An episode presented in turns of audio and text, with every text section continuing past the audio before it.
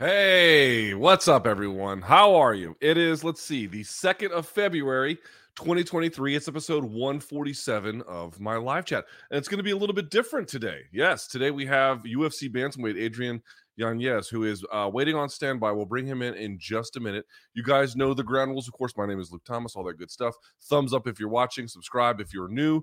Let's see, we'll go for about an hour with Adrian today, and we will do it mostly off of your questions. I'll play a little bit of moderator, but this will be fun. So without further ado, let's get this party started, shall we?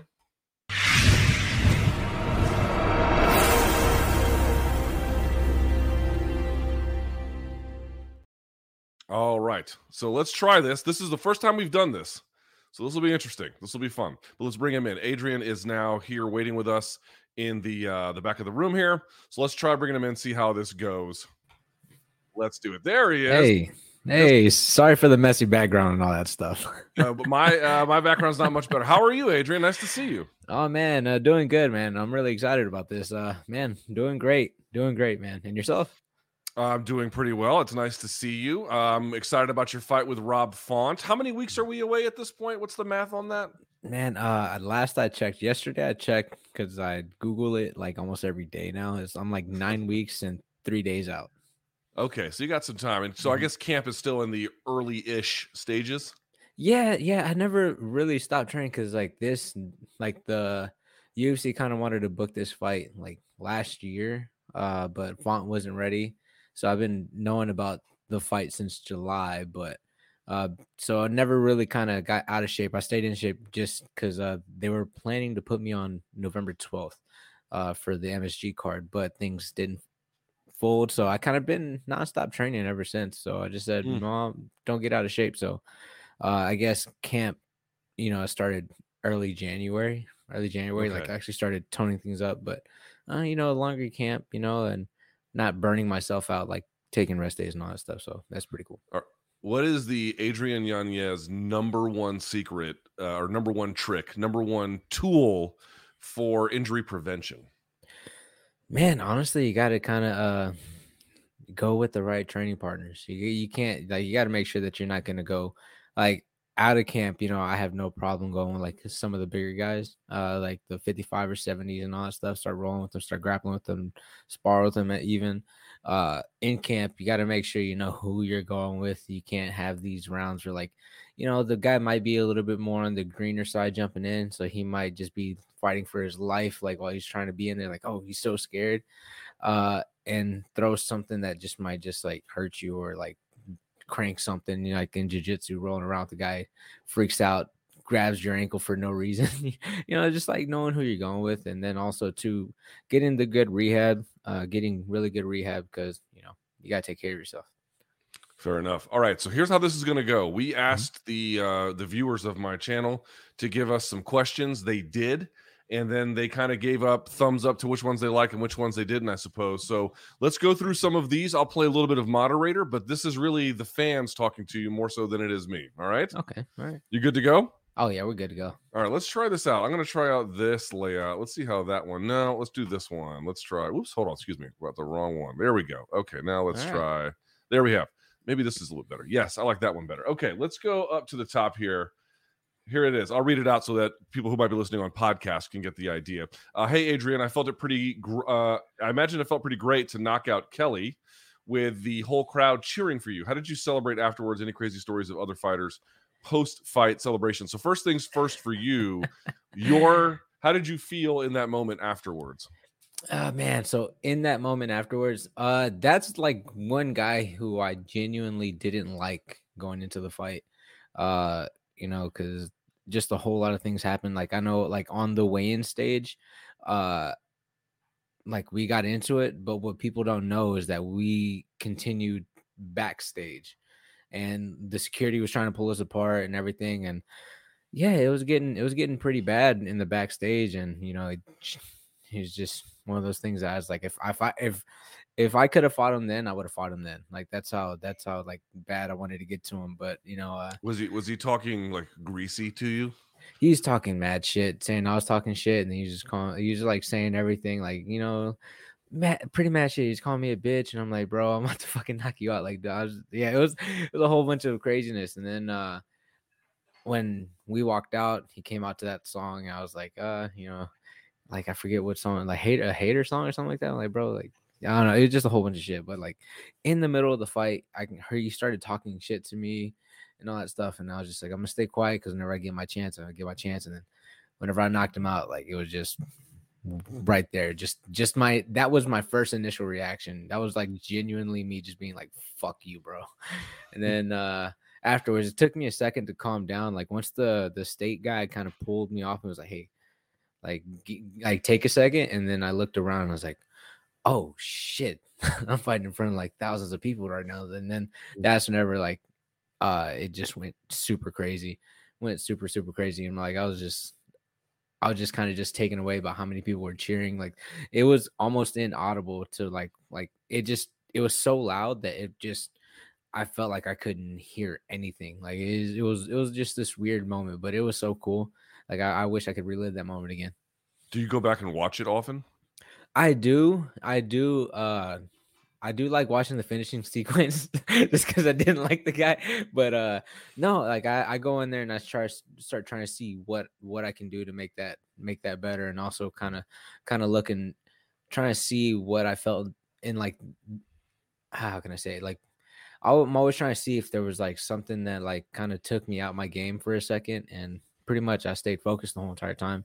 I knew what was in front of me, and you know, it could have been very bad. I could have been one of those memes. So I was like, yeah, no, I had to stay very, very focused on that. So I also like going back, even in the win, just looking at the fight and just kind of trying to see what I could have done better. Like, because you know, a lot of people just take a win and they're just like, oh, I did good. And they throw out just kind of like they just glorify themselves. Oh, I beat this guy. It's like, well, you know, this is what you can take out of that. Even in a win, there's stuff you can take out of. Have you seen, or maybe yours or anyone else's, any crazy post-fight, you know, club, whatever, celebrations that are of note? Dallas was pretty crazy. I stayed out all night for that one. That was whenever Brandon Moreno beat Kai Kara-France, and it was just a wild night. I had no idea. Like I was, you know, we're managed by Saint Magister. We're there. We're having a great time, and then out of nowhere, Volk and Izzy happened to walk in, and I'm still such a fan of the sport that I started freaking out. I was like, "Oh shit, this is so fucking cool!" And out of nowhere, I talked to Volk. We have a great conversation, and then after that, like, Izzy sees me and he's like, yo, what's up, yo? And we start talking, and it was crazy because he was like talking to me genuinely as a fan of mine. Yes. And I was trying to say like, bro, I'm a big fan of you. He's like, no, you shut up. I'm talking to you. I am your fan. Like I'm like, oh, that feels amazing. But it was cool. And then he got me drunk right after. So and then he started telling me about like the tradition where you wipe wipe money down and like something with money, you know. So I thought that was pretty cool. I lost the sound here. Can you hear me? Can you give me a thumbs up? Yeah, I can hear you. Yeah, all right. I can hear you. I'll just keep it rolling here for just a second if I may. Okay, so let's go back to some of the questions here. Let's do this one. There we go. All right. Hey, Adrian, when dealing with a fighter trained in Nurmagomedov style or similar, what is a general mistake you have observed in the approach of past opponents? Feel free to be as specific as you would like to not give away secrets, since you'll likely have to face one in the near future. All right. So in that case, Adrian, how would you answer the question? Here's the thing. There's a lot of people give up positions thinking that they're going to, how can I say it? You know, in jiu-jitsu, sometimes like, oh man, I really can't stay in this position, so I'll give a little to get back. Like I'll expose my back for a second just so I can get that little bit of space to start maneuvering out. And I feel like with that type of a style, like the Dagestani style, I'll just pretty much put it as Dagestani style. That it's gonna be hard because they are the smash. Like they're not giving you a cent, not giving you anything to work with. So you had to stay tight. You had to make sure that you don't put yourself in a worse position because they're going to take advantage of it. You already might be like they're already like about 3 steps ahead of you, like in the grappling aspect, trying to be like, all right, well, this is what he's going to give me. Like I'm in, let's just say I'm in half guard. They're looking for 3 positions. It's either going to go head into side control to mount, or let's just say you try to pop your knee in from the top, trying to create a little bit of space. They already know they're already going to shut that leg down. So you got to make sure that you're not letting them control your hips.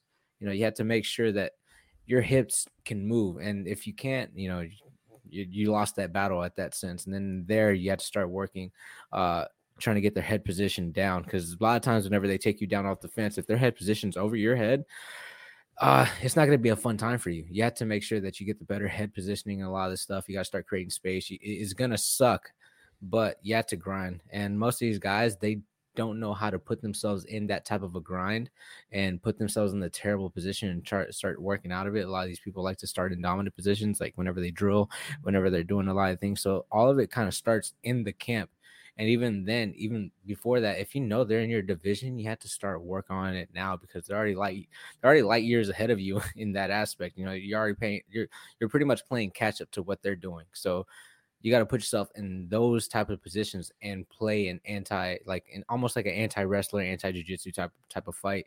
If you can take them down, you know, that's a big up for you, because, you know, hey, they don't really get put on the back. But also, it's almost kind of more like a type of a mindset that you are going to have to work out of these terrible positions. And, you know, it's going to take some time, but you got to work through it. But even just like with that small mount back on the fence, their head's over you. A lot of people don't know how to get out of that. So if they don't have the control of hips, you got to start moving your hips. You got to start moving. I'm trying to talk details and positions, but it's hard for me to how can I say it? Like explain it.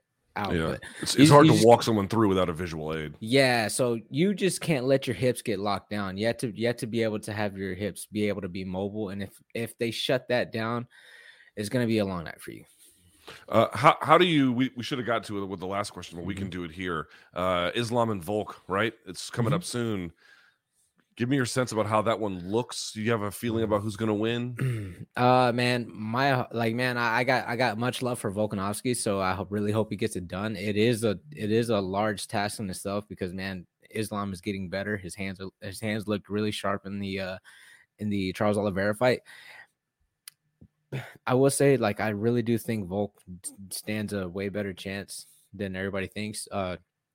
Low center of gravity, and he's also like one of those guys that, like, I don't think he gets taken down too much. I think he has some really good defense. And also, man, like, he's gotten out of some really, really dominant, like that triangle, the guillotine. There's a lot of positions that Volk has been in, and he just has that no quit. And I think that also has to be taken into account, and also like a factor of that fight, because he's just going to be in there no matter what. He doesn't look for the way out, man. And he's going to continue to keep going.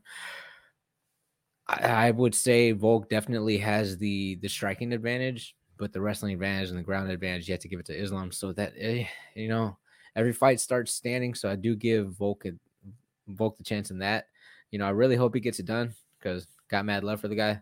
But Islam is just another beast. So heart says Volk, but head says Islam. My bad. Yeah. Yeah, the other thing about Islam too is just the numbers speak to this. Just very defensively sound. Like, obviously he has the head kick loss early in his career, whatever it was, but he got stopped. But since then, you just look at the numbers. They barely touch him. They don't take him down. They don't put him in dominant positions, and that kind of makes his game a little bit more apprehensive. But you just don't see Islam in trouble hardly ever, ever, ever, ever, ever. Yeah, that's what I also kind of like took a like I listened to Bilal Muhammad's interview with Joe Rogan whenever he was on there, and I that training method that they got, like, I kind of attributes to what kind of attributes to their fighting style, if that makes sense. Like, the way they fight, like, they're like, no, we win, we dominate, we do. Like, if you go back and listen to that, it's like it gives you a really good insight into what they do and kind of like the training mindset, and it kind of makes it easier for like you to look at them like, oh, so that's why their fights are always like this, and it looks really super dominant, because they only train to dominate. Right. All right. Let's take a look at some of these questions. We'll keep it going here. For Yanez, how does he incorporate and adapt good boxing and its fundamentals into the broader MMA game? Any tips for someone, he writes, like himself, who started off just training boxing and is now delving into Muay Thai and MMA? What do you think, Adrian?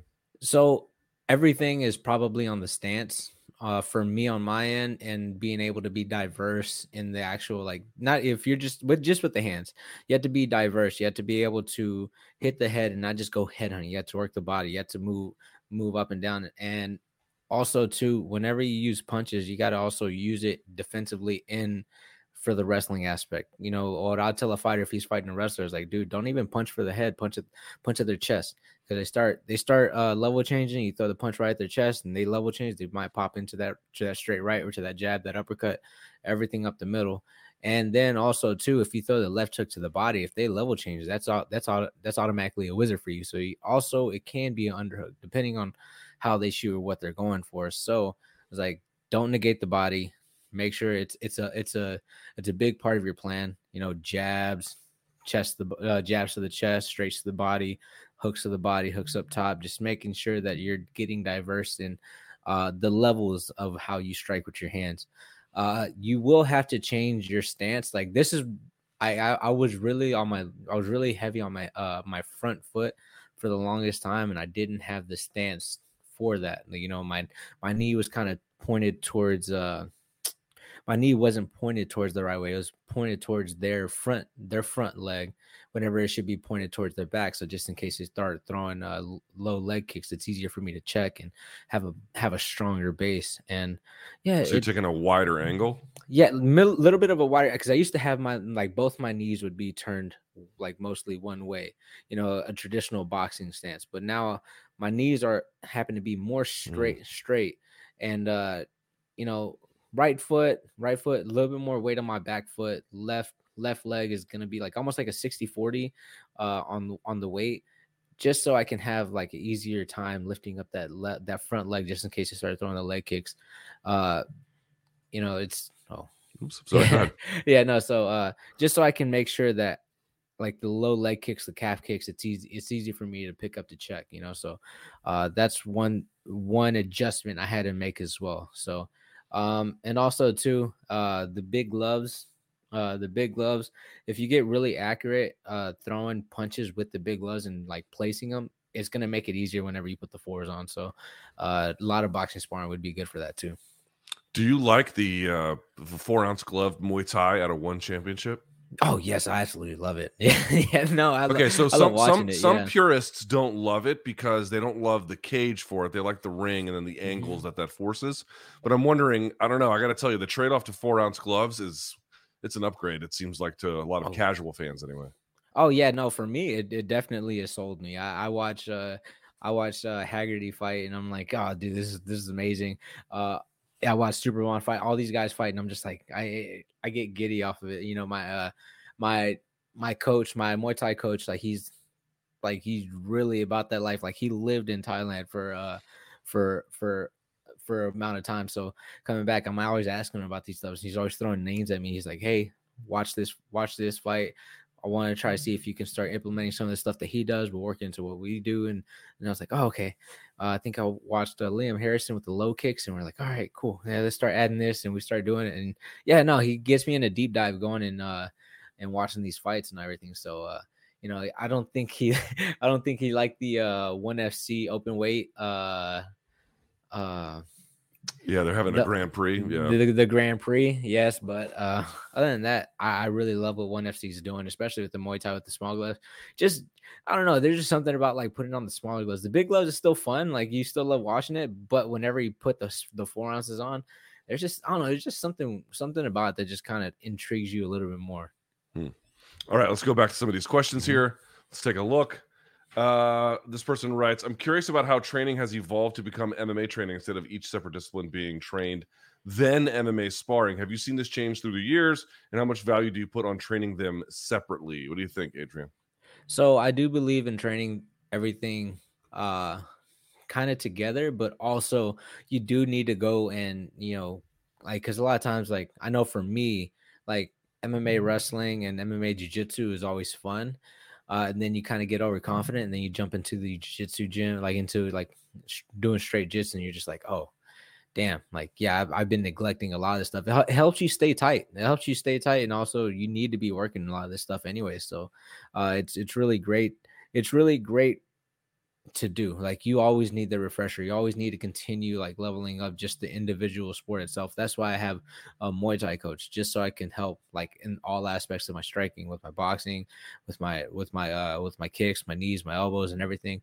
Also Eve Edwards with the jiu-jitsu and the wrestling, then also with him being able to put it all together and make it flow really nicely. You know, you need to be able to know separate things. And also the way Eve's kind of explained it to me as well, as like everything's a puzzle piece. You know, you can fit it. That puzzle piece can fit like in wherever you need it to. So let's just say you find the Kimura. You know, you can get Kimuras almost everywhere, you know, so you grab the Kimura, you're like, oh, well, you know, I'm only able to get this in side control. Well, then you figure out, it's like, oh, I can get this from half guard. I can get this from full guard. You know, I can get this while the guy's on top of me in side control. I was like, man, this is great. So now you got an extra thing that you can use to puzzle pieces in. And then also at the same time with jiu-jitsu, let's just say you're on your back. You can actually, like, instead of just being anti-jiu-jitsu and just like trying to do the anti-jiu-jitsu stuff, you can actually look for a sweep and something that you learned in gi, but you don't have the same friction, but same rules still apply. Like, let's just say you hit like a little old school sweep. You know, Brandon Moreno hit that on Davis and Figueroa not too long ago. So it'd be dumb not to learn these other techniques and just like do MMA training consistently, because when you're doing MMA training consistently, you miss the finer details in a lot of these things. So I really do believe you should be doing like some stuff separately, but then also be able to bring it back. So I feel like if you find a good mixture in a camp, like in a camp for a fight, MMA trumps all. Out of camp, you should definitely be getting some jiu-jitsu, some Muay Thai, like strict, like traditional stuff, and then being able to, you know, have a couple of days where you can put it all together. Seems like they're, as a fighter, from what I've noticed, is the better ones anyway, they have this track that they're on. They're on two tracks at once. One track is like lifelong martial arts learning, and that will take, you know, some precedence in their life and not, depending if they have a fight camp. And that sort of happens over the longitudinal portion of their career.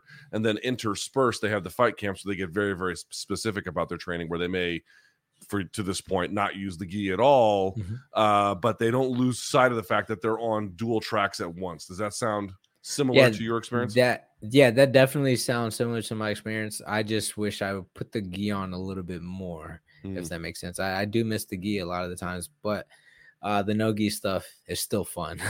Doing no gi is still fun. All the scrambles and everything. All right, let's go back to some of these questions here. This person asks, Adrian, fan of your work, considering Rob Font is by no means a soft touch, but he has a style which I think will accommodate your own. Do you think the UFC brass have high hopes for you and your future? I guess he's asking that based off the matchmaking. Like, they're not putting you in this fight against a known guy who's very well credentialed by accident, right? Oh, yeah, 100%. Like, I feel like they're going to invest in me because obviously I have a fan-friendly type of style. Also, that the fight itself is just going to be like, tell me whenever you see an Adrian Yanez fight, then tell me whenever you see a Rob Font fight, that you're just like, all right, these two guys, you put them together, it's only going to create like a really big type of banger type of a fight. You know, I had one fight of the night for performance bonuses, and then just look at Rob Font's career, you know. So it is a tough fight, like style, like not stylistically, but it's a stylistically fun fight for the fans. But yeah, I do feel like the UFC is trying to give an extra bump, and especially like it's kind of like in boxing, they do all the time, you know, like they want to put you against a bigger name. But you know, I'm not gonna call Rob Font a tune-up or anything, but you know, for the fighter that's coming up, you know, actually a good way to put it is like Canelo versus Shane Mosley. Shane Mosley was on the way out, Canelo was on the way up. So I feel like this is that type of a fight, you know, like it's for me on my end, you know. And for Rob Font, it's more like, no, I'm still here, I'm still this guy, I'm gonna take out this young guy. And for me, it's just more like I gotta go out there, put a statement on it against a guy who's a legend. So yeah, no, I do feel like the UFC's like their style. They definitely knew what they were doing whenever they put this matchup together. So how do you feel about the top of the division, right? I mean, you're moving up there, but not there yet. And there is going to be a title fight. It looks like, we don't really know. It's going to be Aljamain Sterling taking on Henry Cejudo. I wonder how you feel about those two matching up and what you think will matter decisively in either direction. Man, so whenever I'm looking at this fight, I see a guy with his wrestling credentials that would be able to put Aljamain on his back. But with what Aljamain can do on the ground, like in the grappling aspect of jiu-jitsu, man, I've seen Aljo just have some really competitive rounds with some guys who are really good at jiu-jitsu at a heavier weight. So I look at that and I'm just like, I don't know what Henry can bring to the ground on the ground game. I know he'd be able to stuff the takedowns of Aljamain and keep it standing.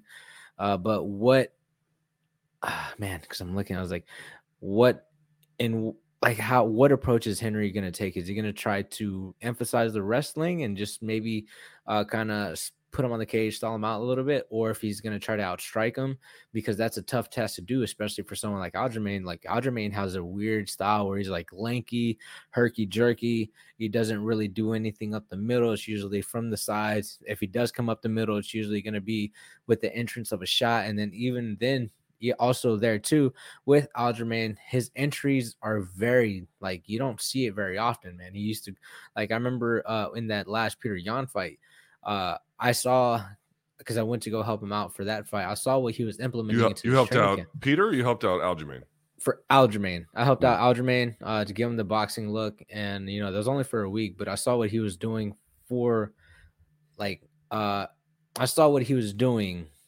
that added to, like, that was like gonna be that, okay, like he was doing that low, that front, almost like a ankle pick, but pulling it and then kind of making me overreact in that, like having to pull my leg back, and then that's whenever he was, his shot would, that's whenever you hit a penetrating shot, and that's what same thing he kind of did with Peter in that second fight. You know, he hit that low ankle pick, trying to give a pull and drag, and the next thing you know, Peter was out there try to pull his leg back, and then that gave Aljamain his entry. So so yeah, it's kind of weird. I go back and forth on this, because I'm just like, man, you know, credential wise, the wrestling department, the grappling department, Aljo takes like the actual grappling, but when it looks at the wrestling department, I give it to Henry Cejudo. The striking, it's kind of like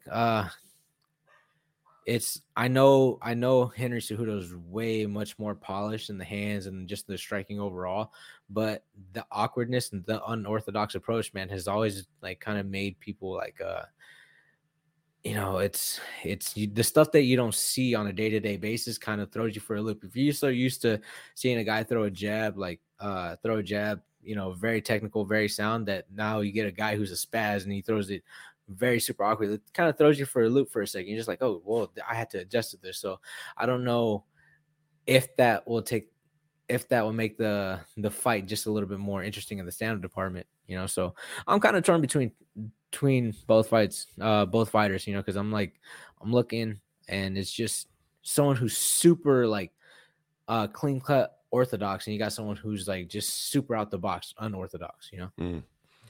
I've talked about it also on this, like, this channel and other places. Also, like, one of the things Aljamain Sterling does really well is he doesn't necessarily even need a takedown at all. He just needs for you to create back exposure, and then he's just from standing up with you to all of a sudden on the back, and it's a nightmare, right? It's a nightmare to deal with that, because he can get there so easily and so quickly, and once he gets it, people don't get it off very easily either. Oh, no, not at all, man. Like, I remember I was moving around with him, and then just the slightest like sight of my back, and he was on it just like that. It's like, so after training with him, it just kind of was just like, whoa, like, yeah, it was eye opening on my end, just because I saw the level that he was at, especially whenever it comes to the back. The takedowns aren't really even necessary, but he'll be able to take your back, find a way to get it to the ground, and it just be able to control, man. Because as soon as he touches your back, like just even like in that Petr Yan fight, man, even Petr Yan couldn't get away from him. He's like, he was stuck there. I seen him do that to high level black belts. So yeah, no, there's no slight about his back control. Mm-mm. All right, back to the questions here from the fans. They write, Adrian, I know you're a big fan of boxing and integrating into your MMA fights. In your opinion, what's one of the biggest fundamental boxing mistakes that high-level MMA fighters make in their fights, and how can they rectify that error? All the best from Dublin, Ireland there, Adrian. What do you think? Man, the biggest mistake that MMA fighters do, man. Incorporating their boxing with their boxing. To incorporate their boxing. Oh, yeah. I feel like a lot of people just tend to load up and stop, and like they load up on every shot. You know, you see these guys like, Jack. I think his initials are JDM. Jack De La Maddalena. Yes, yeah. He's loose when he's throwing his shots. He's never really kind of loading up. A lot of these guys, they kind of really tense up, and before they start throwing punches, they're super tense. They slow down their punches. You know, I don't know if they're worried about the wrestling, but.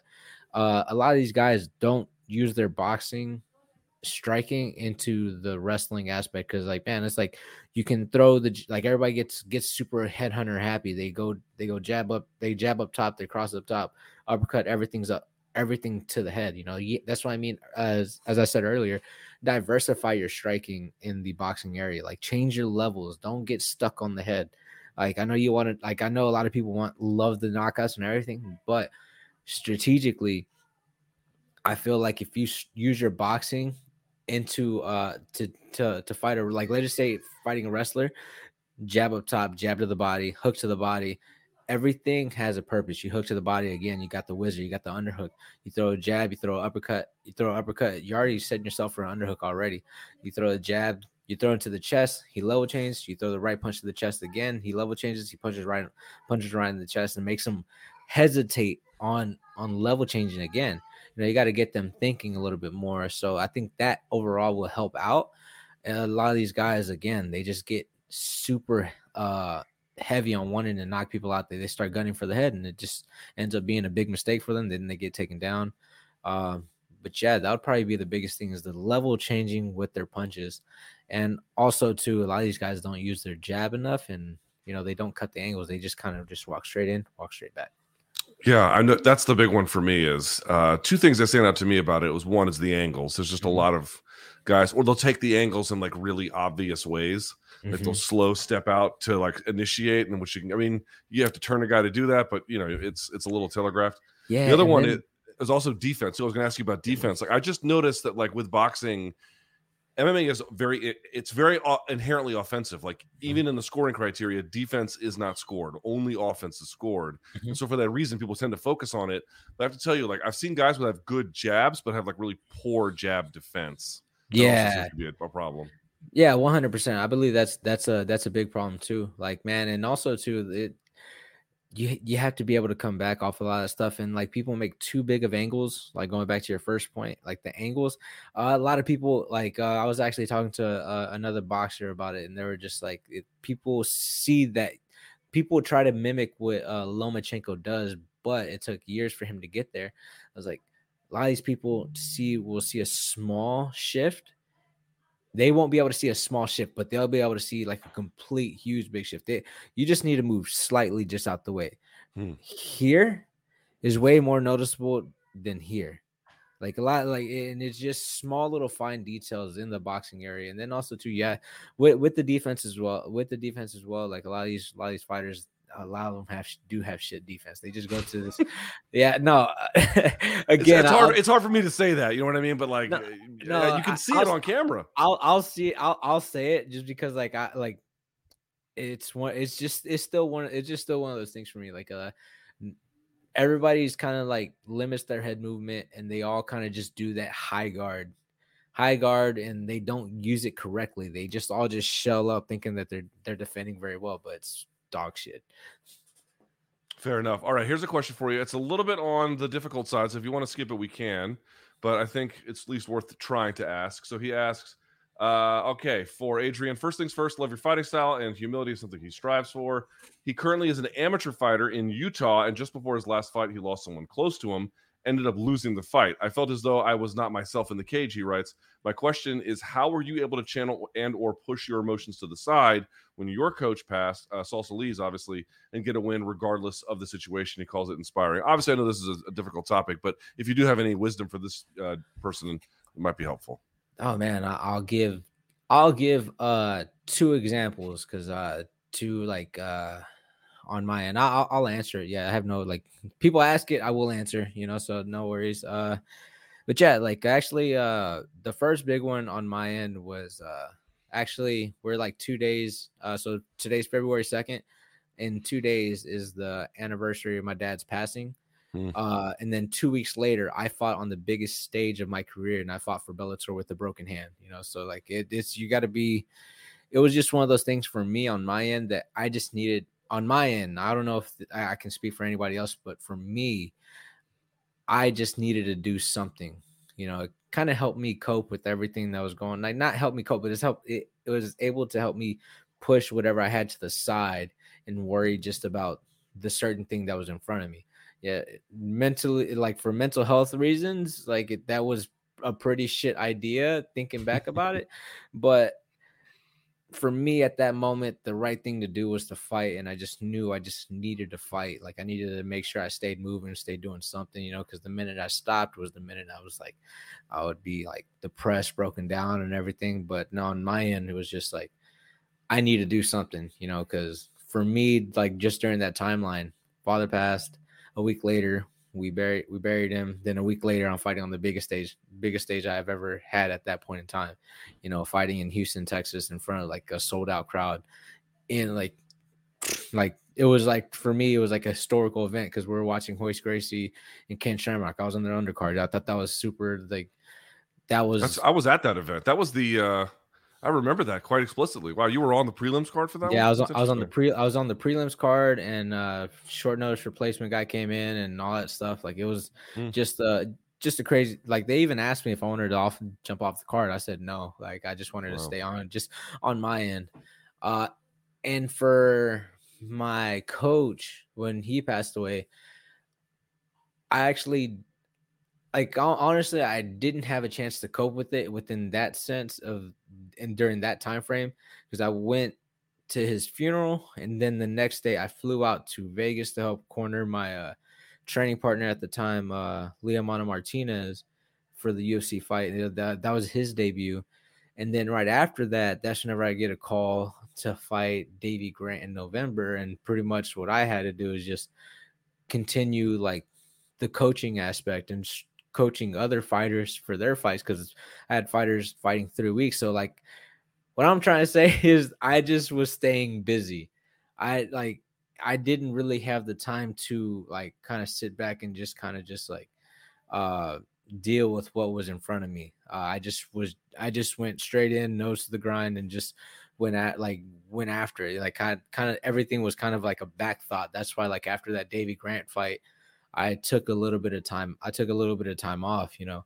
I pretty much told the UFC, is like, don't call me. I need 3 months.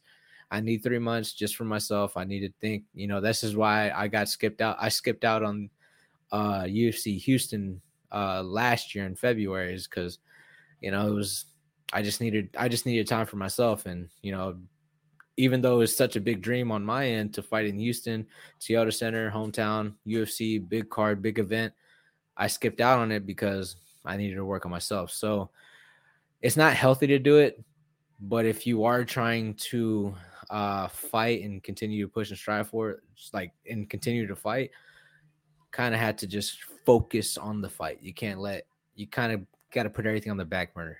Mental health, like, hey, bro, don't, like, if I could go back and talk to myself, like for that Bellator fight, I myself would have been talking myself out of it. But hindsight, you know, that's what I should have done. But in the moment, my first instinct was just to go out there and fight. So I went out there and fought. Also, I feel like sometimes when people experience tragedy, which can come in all kinds of forms, they want to get back and score some kind of opportunity where they can feel good for a moment or feel righteous or something to abate the onslaught of difficulty and pain, which for a fighter is taking a fight, having this triumphant moment, you know, but of course it can backfire too, right? The case of this person asking the question, like some people can focus and put that stuff to the side. Some can't. They think they want this opportunity, and then they end up, you know, and I'm not judging them for it. Like everyone wrestles with these as best they can. But I remember when Jake Shields tragically lost his father, he still took on fight week. He still took the fight against Jake Ellenberger. He got viciously KO'd for it. Like it can backfire too, you know? Oh yeah. No, I go back and look, Mark Hominick, he lost his coach Sean Tompkins. Yeah. And then, immediately got starched by the Korean Zombie. See, but then you have someone like Cody Stanman, you know, who goes out there and loses his brother and then goes out there and dominates and gets a win, you know. So it's kind of like I'm not saying compartmentalized, but like it's weird. It's like for me on my end, I remember on there was like 2 or 3 weeks later after my coach had passed, like a couple of the fighters had to fight had a fight in Fury Fighting Championships. They're on UFC Fight Pass. So I remember flying back because it was like flying back and then like kind of coaching them for about a week or two, and then I had to I was actually talking to them. I was like, look, y'all don't have to fight, like, and giving them the option to be like, look, if you need your time, 100%. Like, and for them, they were just like, no, we need this too. And luckily for I was 100% like looking for someone to say no, because I'd be like, hey, look, I understand. But yeah, no, it's kind of a hard thing to do. It is a hard thing to do, and you can never the only thing I was able to do on my end is just to tell the guys like, hey, like, y'all don't have to do this. Like, you don't have to prove anything to anybody, you know, but if you want to go through with it, this is your decision, and I'm just 100% behind you.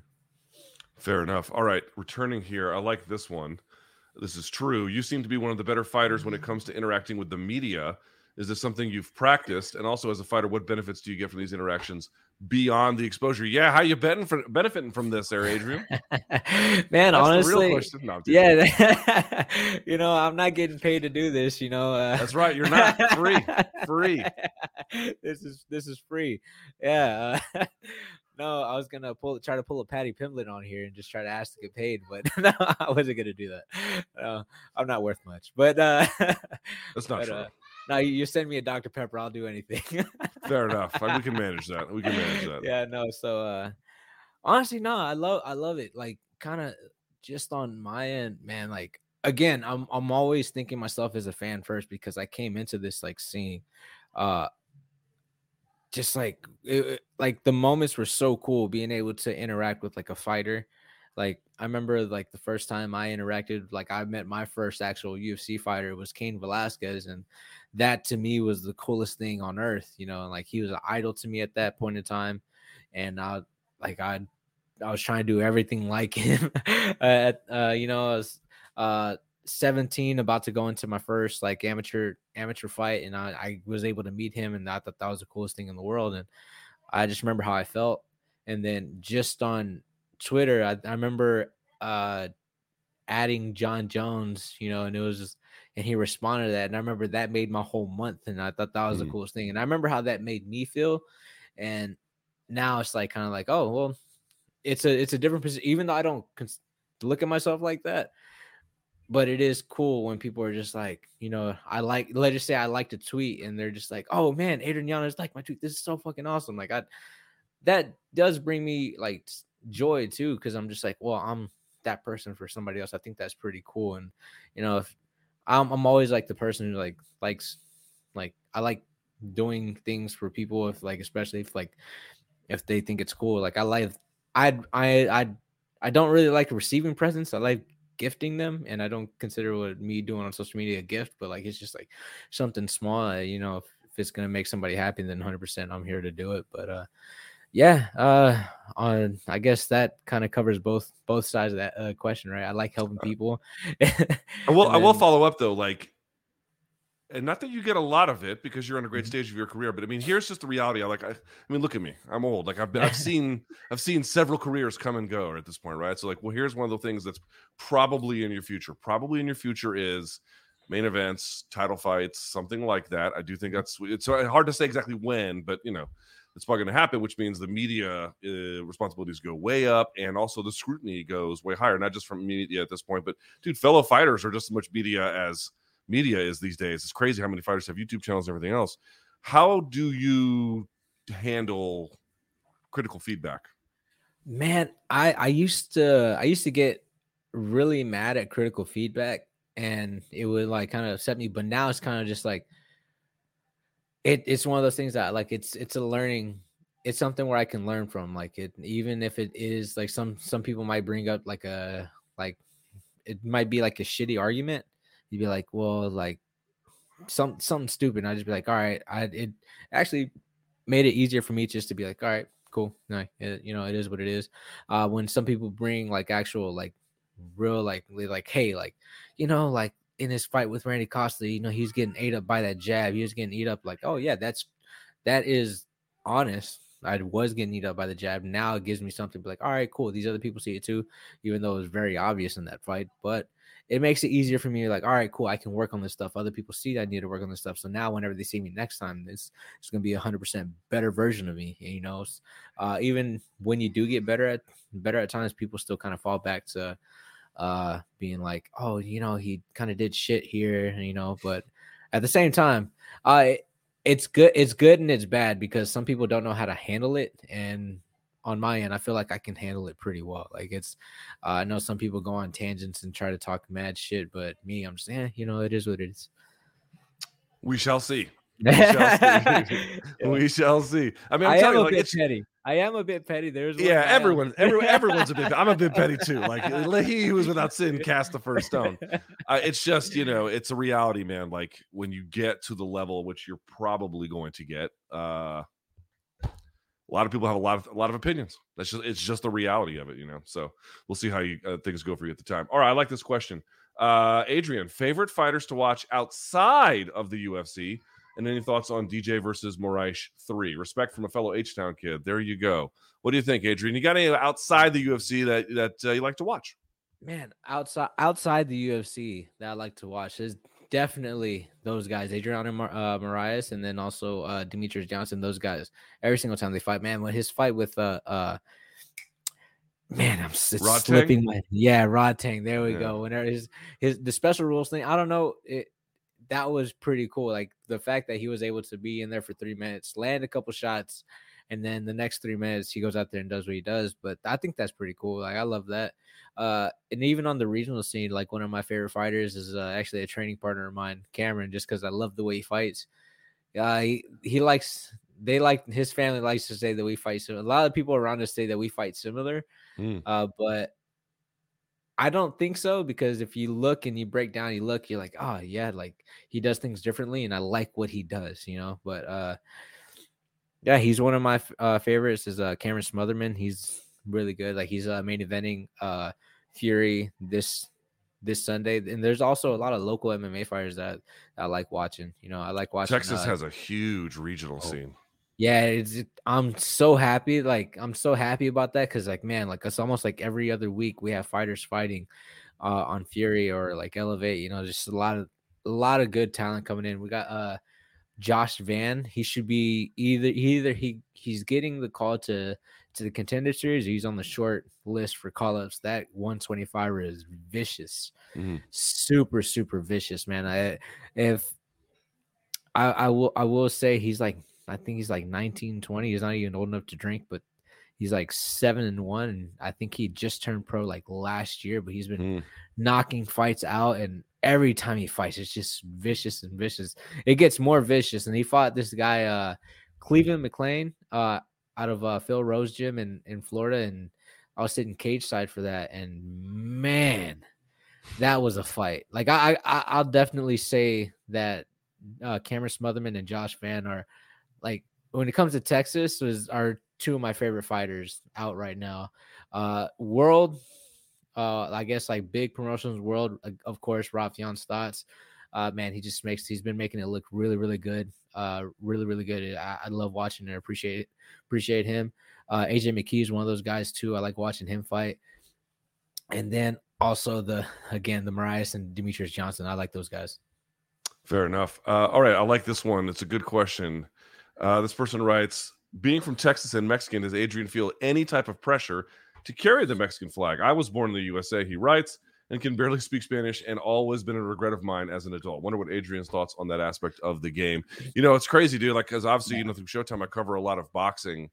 Man, like, it is, it's just whatever version of Hispanic identity you have, it's critically important to who you are and to your fortunes, I think. Also, obviously, what matters most is, you know, how you can duke it out. But the way in which you, if you're a Puerto Rican, you honor Puerto Rican ancestry or Mexican or whatever. It's huge in boxing.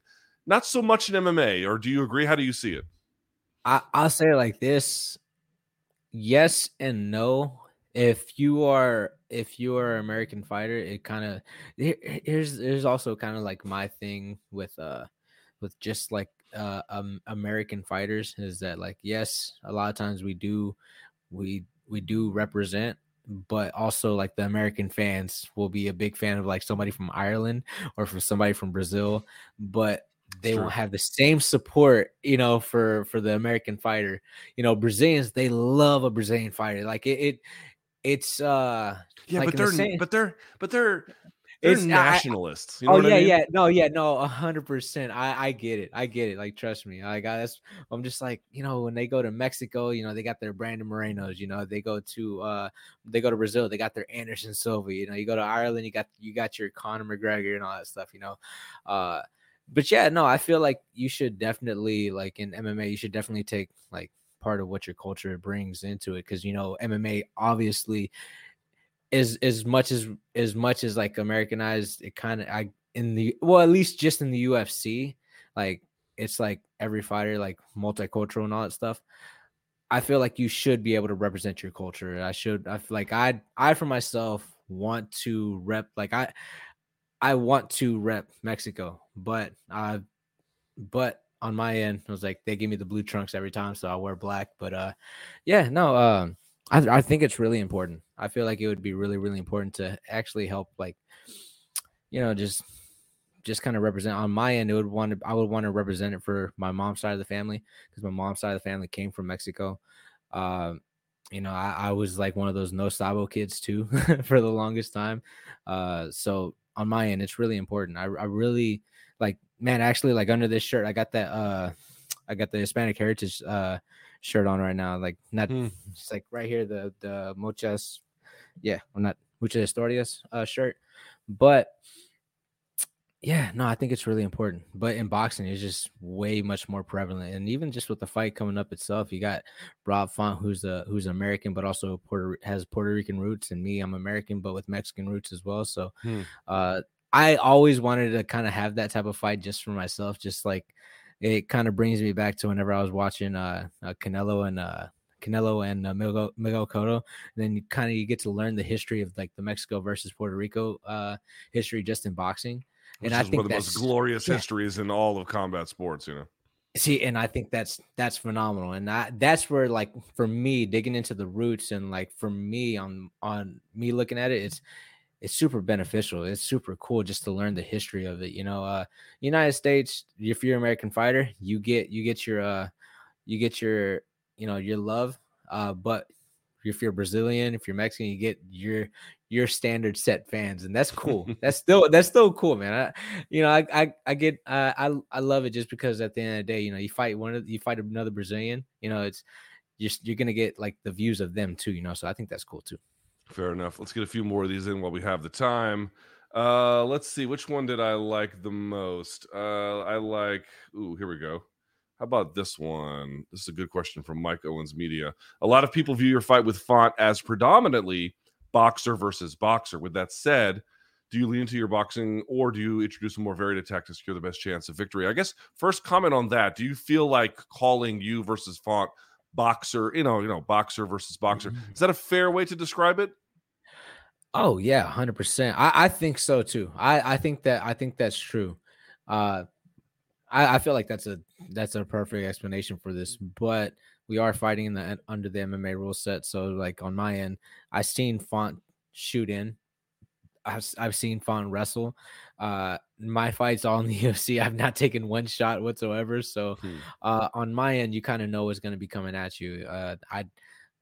And I'll say it right now, I'm not going to look to, get a takedown or anything like that. I'm looking to knock him out just because, you don't get a performance bonus off of a takedown, holding people down. I want the knockouts. I want the, like, as much as a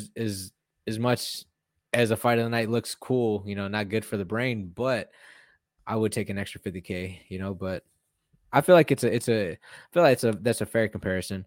It won't just be boxing. It'll be just the whole striking aspect instead on my end.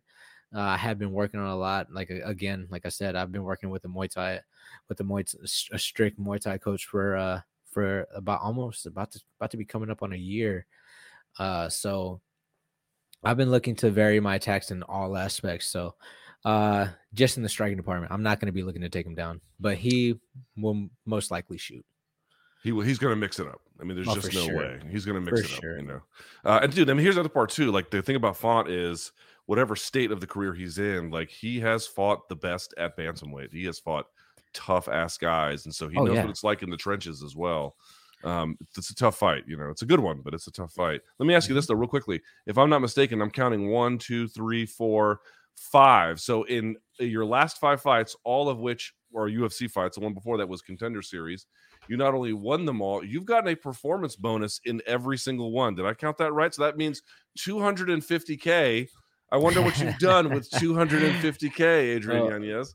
Well, on my end, I bought a house. I invested, got with the financial advisor, invested some of the money. But yeah, after that, most of it is just going to food, keeping up with the baby. So yeah, I'm not trying to spend anything stupid. I did have my little bit of fun, did take a trip to Mexico and everything. So, nice. Yeah. Nice. So I'm not trying to be like total, like, clinch money save, but I am also trying to invest, still try to enjoy life as well. But yeah. But also, you don't get the full $250,000. You gotta pay some people out, So you do, on my end, yes. Still, it's a decent little extra check, Trust me, I love the extra checks. It just makes me be like, all right, cool. But as a guy who went from like 2 years ago not paying any taxes to paying taxes now, I'm just like, it blows, right? Yeah. I know, every time I get a raise and then I see my taxes at the end of the year, I'm like, dude, what the fuck is the point of making more money? I don't even get it. Like, I never feel like I can get ahead. It's crazy. Yeah, no. I just figured out how much I was paying in daycare services. And, I'm just like, Jesus. I was like, yeah. How old is your little one? He's a year and 2 months. So you still have you have at least another year and a half of daycare then. Yeah. Yeah. That's fun. Yeah. Well, if it makes you feel any better, the city I live in, this, you can double check this. Anyone who's watching or listening, double check this, but it's 100% true. The city I live in, which is Washington, D.C., has the most expensive childcare in the country.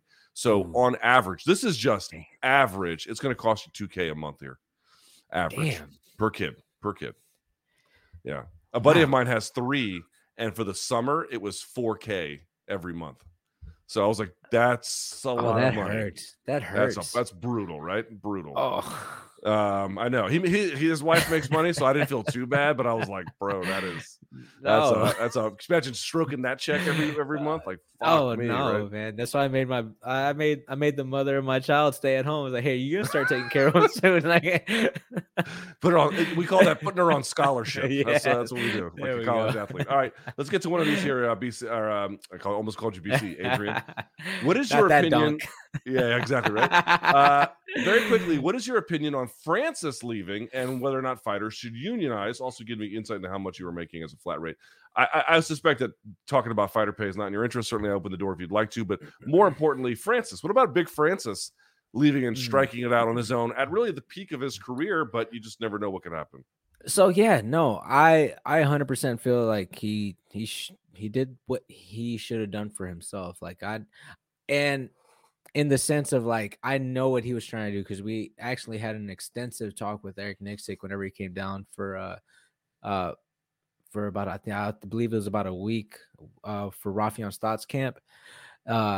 got to talk to him, got to know a lot of the inner deals that was going on behind the scenes. Because at that time, I was trying to get health insurance on my own, you know. So luckily on my end, I'm able to afford health insurance.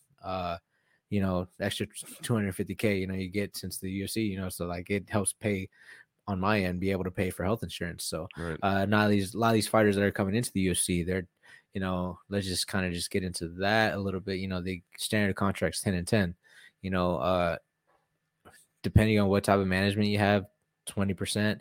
So you make, let's just say you don't win the fight, you got to pay $2,000 out of pocket. Let's just say you're paying 10% to your coach, 10% to your coaching fees. So now you're just walking away with $7,000.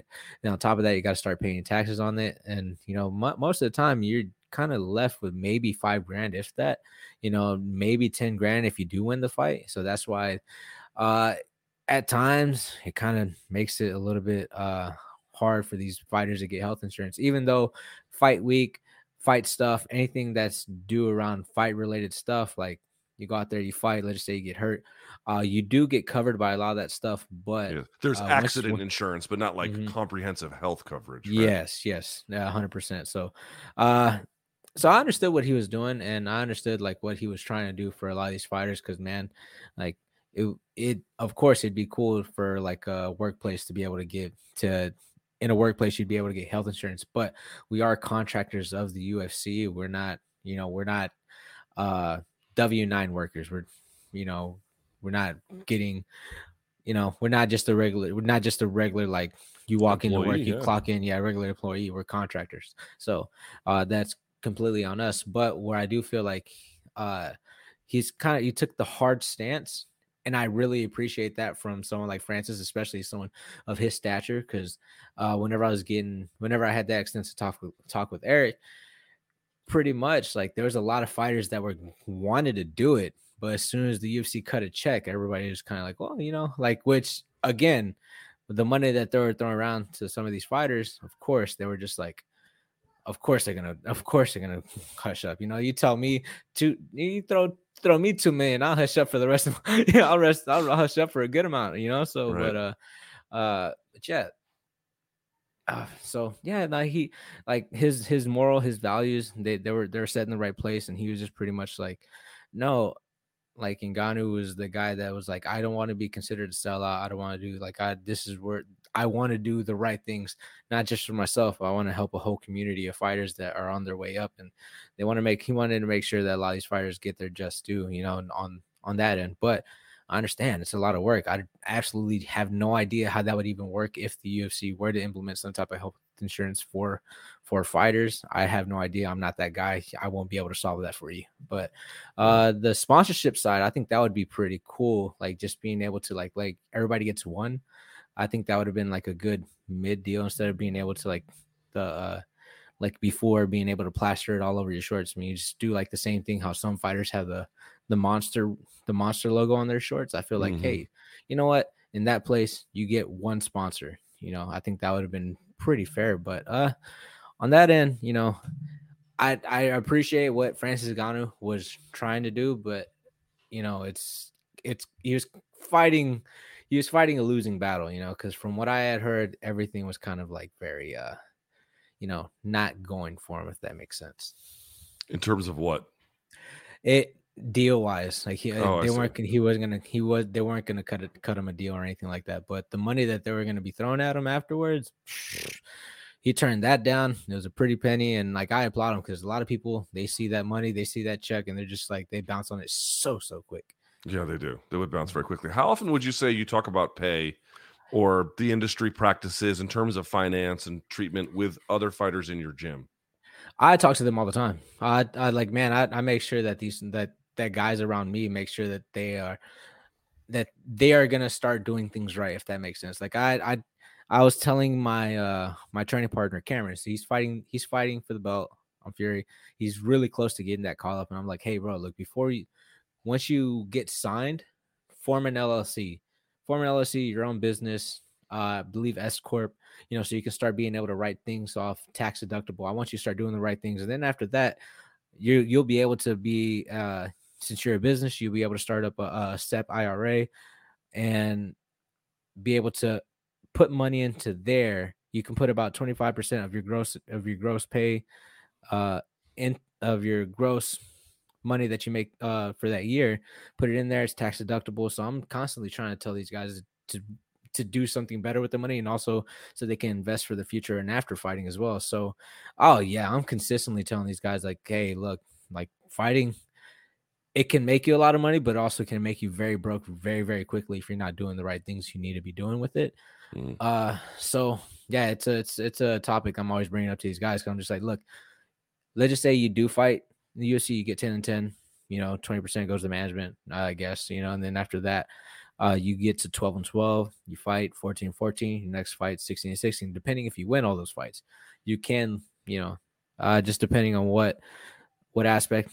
Also, you don't take into account if they get the $50,000 bonus or whatever, but I know you get the extra, I think, $3,000 for the Venom if you follow the guidelines for the fight week guidelines, and you wear all Venom gear and all that stuff. So you get the extra $3,000, $4,000, $5,000, depending on, I forgot how much that was initially, but yeah, no, I'm always telling these guys, hey, like you got to make sure that you're investing it wisely. 'Cause even with the small amount of money you're getting now, you have the ability to make more, at least on my end. I tell them my story. I was like, oh, I went to the Contender Series 5-5.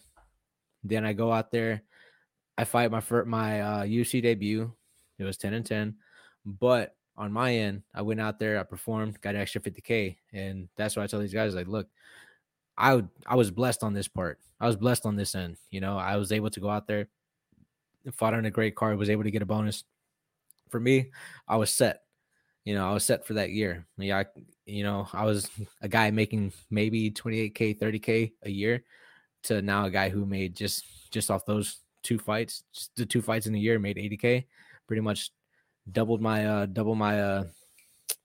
income from a regular job to fighting in the UFC. I was like, yeah, that possibility, but if you don't take it seriously and you don't do the right things, you'll be on the broke side. I was like, so it's a give and take. You gotta learn the lessons from the people before you, and also take notes whenever somebody's doing good. And if they're telling you to do something, hey, take initiative to learn about it and then apply it yourself.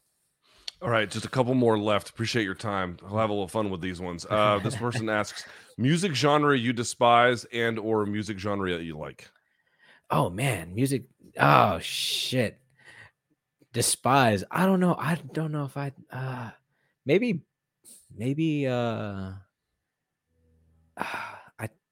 How was the answer not country? I mean, I know there's a couple songs in country that I don't wait. So I'm trying to be nice because some of my family loves country. So I'm like, you know what? Let me not.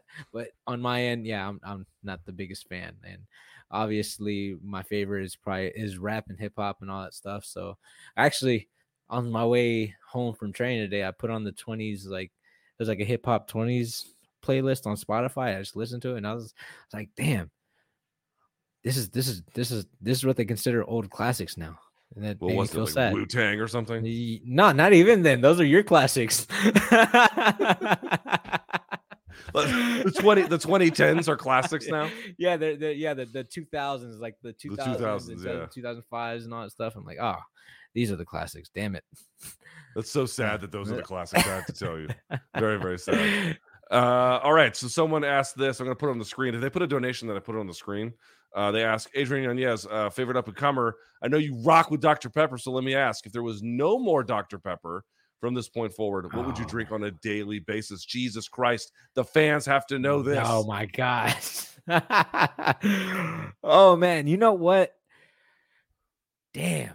That is a hard one. I despised it. So let me ask. So why couldn't you go with Mr. Pibb? I know you've had Mr. Pibb. I've had Mr. Pibb, and it's oh my gosh, it's just one of those things that I've come to despise the off brands of Dr. Pepper. I have a friend that calls me Dr. Dazzle because he goes and gets it from like Kroger's or Walmart or something. And he's like, yeah, he had me do a taste test on it, and I was like, yeah, this one's shit, and this one's actual Dr. Pepper. And the names are always terrible too. It's always like Dr. Cola. It's like, I'm not drinking Dr. Cola. Yeah.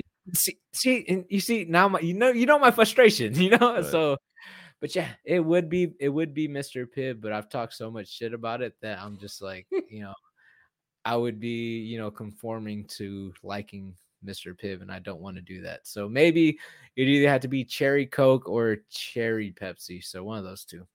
Those are all gross. Person writes, Adrian, if you could take one attribute from any fighter in history, so Francis's power, Demian Maion's grappling, and merge it into your game, what would you take? Take one person's best strength and make it your own. What would you do? No, it has to be Francis Ngannou's power. That's just, I mean, it's like a superpower. You would fly, right? Like that would be your superpower. Oh no, 100%, especially at the bantamweight division. You know what? That's actually murder. So never mind. I think we have maybe one more of these. Let me just see. There's a lot of weird ones. There's a lot of weird ones. I'm gonna have to tune some of these out. All right, let's see. Someone's asking, could anyone do professional fighting? It is amazing to me. People think that pro MMA fighting is easy. It's like you don't really understand fighting at all if you think it's easy. I'll say it like this: in a complicated answer, no. But if you want to do it, you can just sign a form, get your medicals done, and now you're a professional fighter. You can step into. I've seen that happen right. A couple times. I don't recommend any of that.